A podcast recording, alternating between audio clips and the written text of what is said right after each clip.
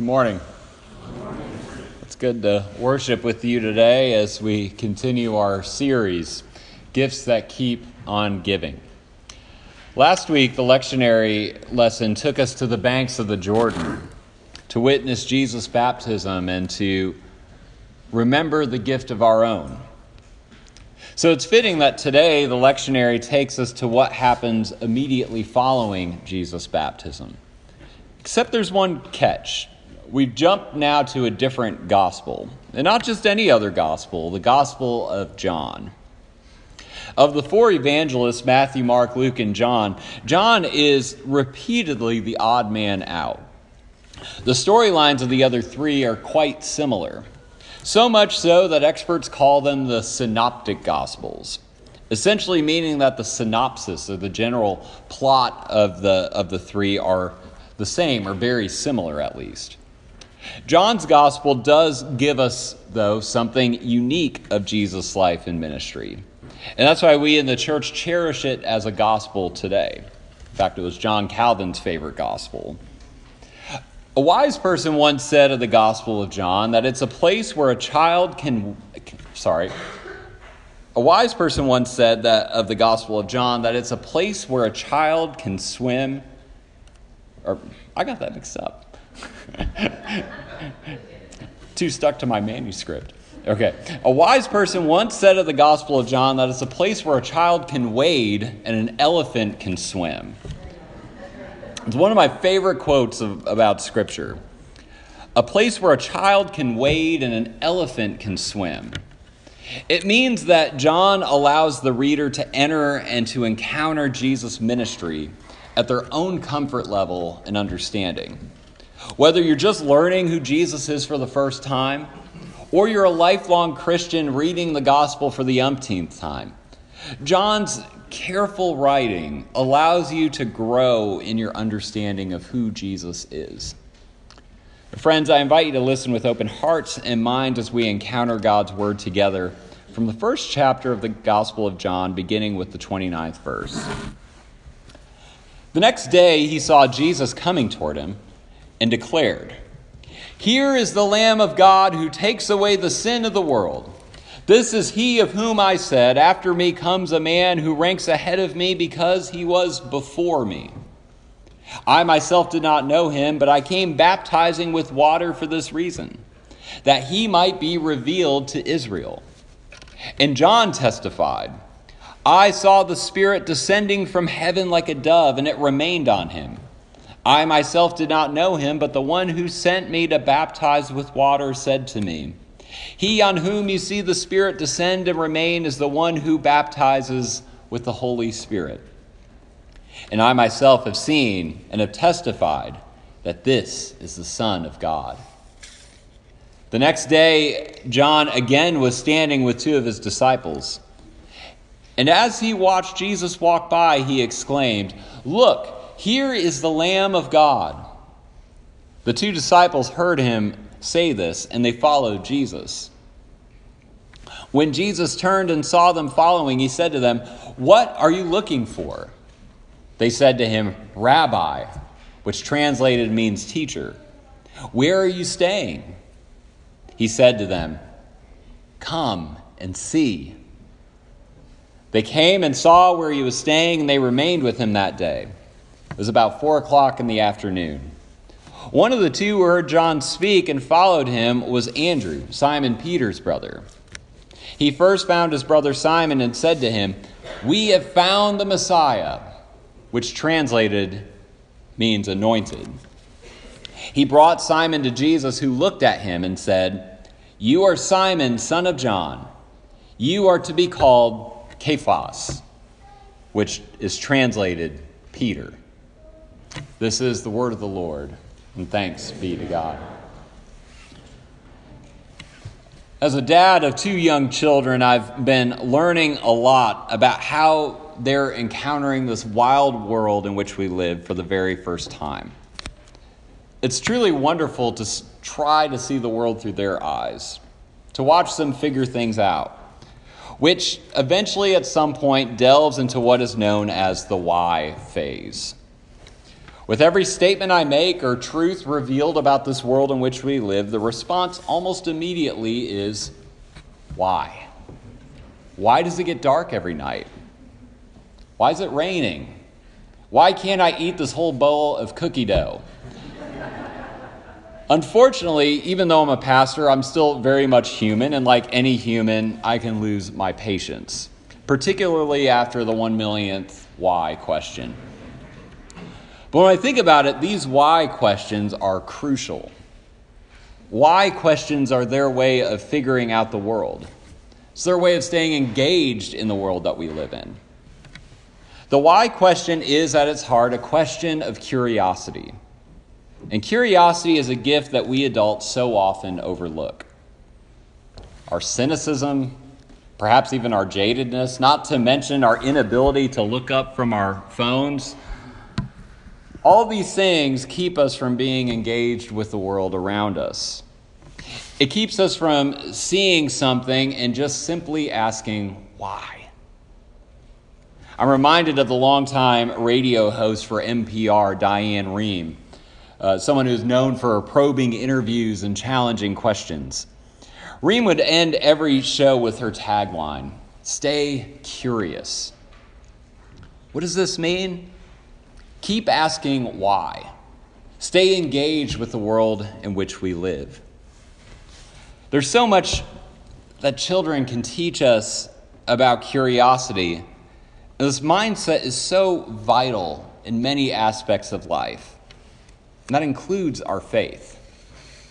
Thankfully, curiosity is, is deeply rooted in our scripture reading today as Jesus begins his ministry in John's gospel. So perhaps we can uh, rethink our own or reassess our own curiosity for a moment. Following John's baptism, uh, or Jesus' baptism, John is standing with two of his uh, then disciples. One was Andrew, and we don't get the other's name. John sees Jesus pass by and tells them, Look, here is the Lamb of God.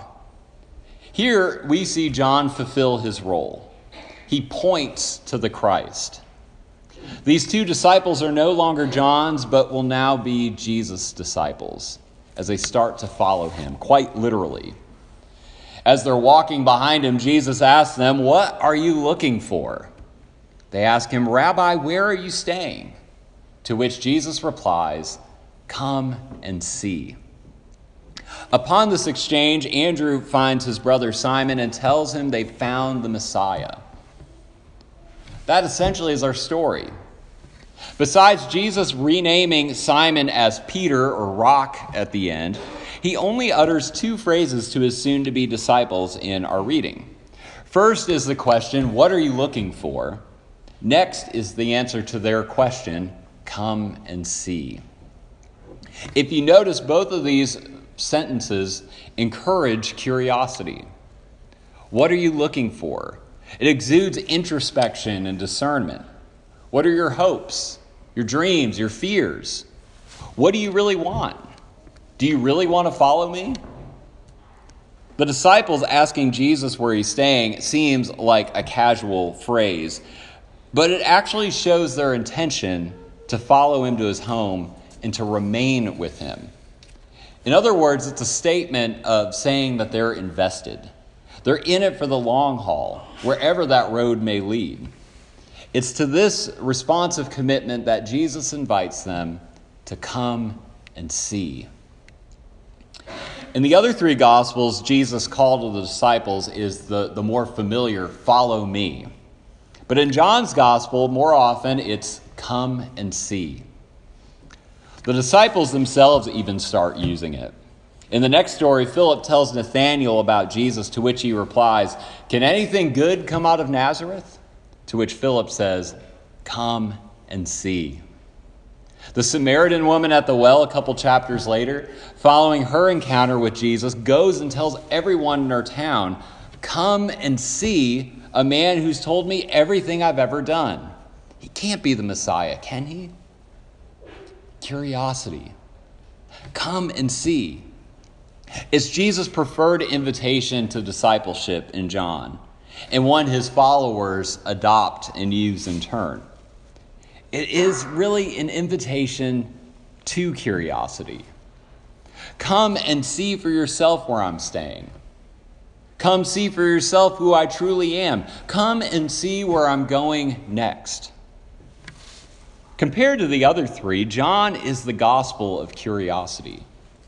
It is truly a place where a child can wade and an elephant can swim. It seems that Jesus' words to his new disciples sound quite familiar to Diane Rehm's. Stay curious. Curiosity is a gift that Christ encourages us to pursue. Keep asking questions. Keep seeking and searching for God at work in this world. If we heed his invitation of come and see, curiosity is a gift that continues to give throughout our lives, pushing us deeper in our faith and understanding of who God is, giving us the freedom to express our own doubts and troubles, allowing Christ to accompany us on this journey of faith. It seems that for Jesus, curiosity is not only a gift, it's also a necessary mindset for discipleship. Come and see becomes the lens of curiosity through which disciples can live and serve, seeking to follow where our Lord is leading us next. Curiosity, in other words, takes us out of our comfort zone to be open to the Spirit's leading. Discipleship curiosity, friends, also leads us to find our neighbors who are hungry and lonely. Discipleship curiosity leads us to engage with our neighbors from different faith traditions, to find ways to partner together in mission and service and fellowship. Curiosity leads us to stand up for those in our midst without a voice and are in need of justice and reconciliation. Understood this way, the mindset of curiosity leads us to loving God and neighbor. Someone who embodied this kind of curiosity in discipleship was the Reverend Dr. Martin Luther King Jr., whose day we celebrate tomorrow as a nation. Dr. King's bold curiosity allowed him to become a leader in the civil rights movement to seek reconciliation across racial divides. His preaching even beckoned this kind of curiosity, most famously with his I Have a Dream speech. Here are a couple of short parts from that speech. And listen for the curiosity that's just present in it. I say to you today, my friends, even though we face the difficulties of today and tomorrow, I still have a dream. It is a dream deeply rooted in the American dream. I have a dream that one day this nation will rise up, live out the hue meaning of its creed. We hold these truths to be self evident that all men are created equal. And then later in the speech, I have a dream that one day every valley shall be exalted, every hill and mountain shall be made low, the rough places will be made plain, and the crooked places will be made straight, and the glory of the Lord shall be revealed, and all flesh shall see it together this is our hope. This is the faith I go back to the south with. With this faith, we will be able to hew out of the mountain of despair a stone of hope. Can you hear his curiosity? Can you hear his hope? Taking him deeper, allowing him to dream, and beckoning others to do the same. Dr. King's tragic assassination in 1968 occurred just 10 days before Easter. As our nation mourned, hymn writer Brian Wren composed an Easter hymn entitled Christ is Alive, which we'll be singing together uh, shortly following the sermon. This hymn proclaims the Easter truth that the crucified and risen Christ is present with all who suffer. But it also speaks to the reality that the risen Christ comes to bring justice, peace, and love, breaking down barriers that divide us from God and neighbor. A message Dr. King so passionately preached and lived out. Friends in Christ, what are we looking for? Come and see. Remember, curiosity is a gift that allows us to dream. When faced with the difficulties and troubles of our day, curiosity allows us to do as Jesus calls us to come and see where and how God in Christ is at work in redeeming the brokenness of our lives and the world around us. Friends, Jesus has given us the gift of curiosity that we might be led to seek Christ in every aspect of our lives and follow him faithfully. So, friends, let's stay curious. May we keep asking questions. May we keep seeking where the risen Christ is leading us to be the ambassadors of his peace and hope. May we wade in the simplicity and swim in the depth of God's word. As Jesus invites us to come and see, may we also invite others to come and see, to come and see the life changing ways God is at work in our midst, that their curiosity may lead them as well to the truth that Christ is alive, that Christ is among us here and now. May it be so. Amen.